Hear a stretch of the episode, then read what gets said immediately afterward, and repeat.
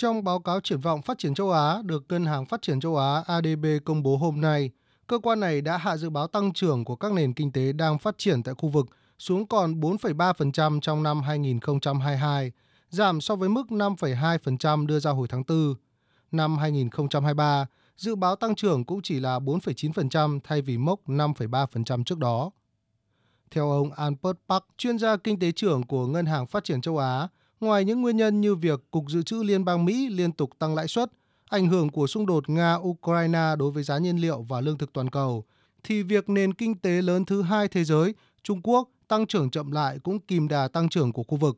Nền kinh tế Trung Quốc được dự báo chỉ tăng trưởng 3,3% trong năm 2022 và 4,5% trong năm 2023 so với mức 5,0% và 4,8% đưa ra hồi tháng 4, ông Albert Park nói. Tăng trưởng chậm lại của kinh tế Trung Quốc đè nặng lên dự báo tăng trưởng của toàn khu vực. Tăng trưởng của các nền kinh tế đang phát triển tại châu Á không bao gồm Trung Quốc, được dự báo là 5,3% trong cả năm 2022 và 2023.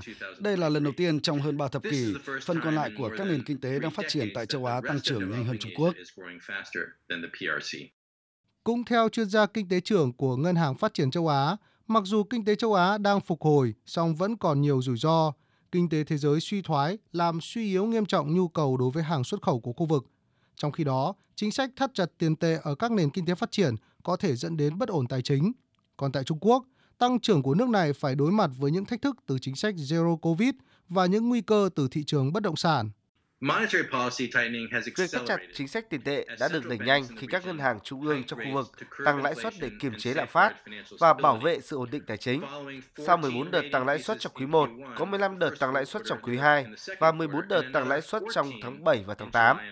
Một số ngân hàng trung ương đã thắt chặt chính sách tiền tệ để giải quyết những lo ngại về các lỗ hổng kinh tế vĩ mô.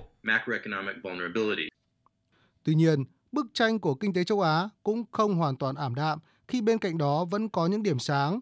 Dự báo tăng trưởng của khu vực Đông Nam Á được nâng lên 5,1% so với mức dự báo 4,9% hồi tháng 4 và dự kiến tăng 5,0% trong năm 2023.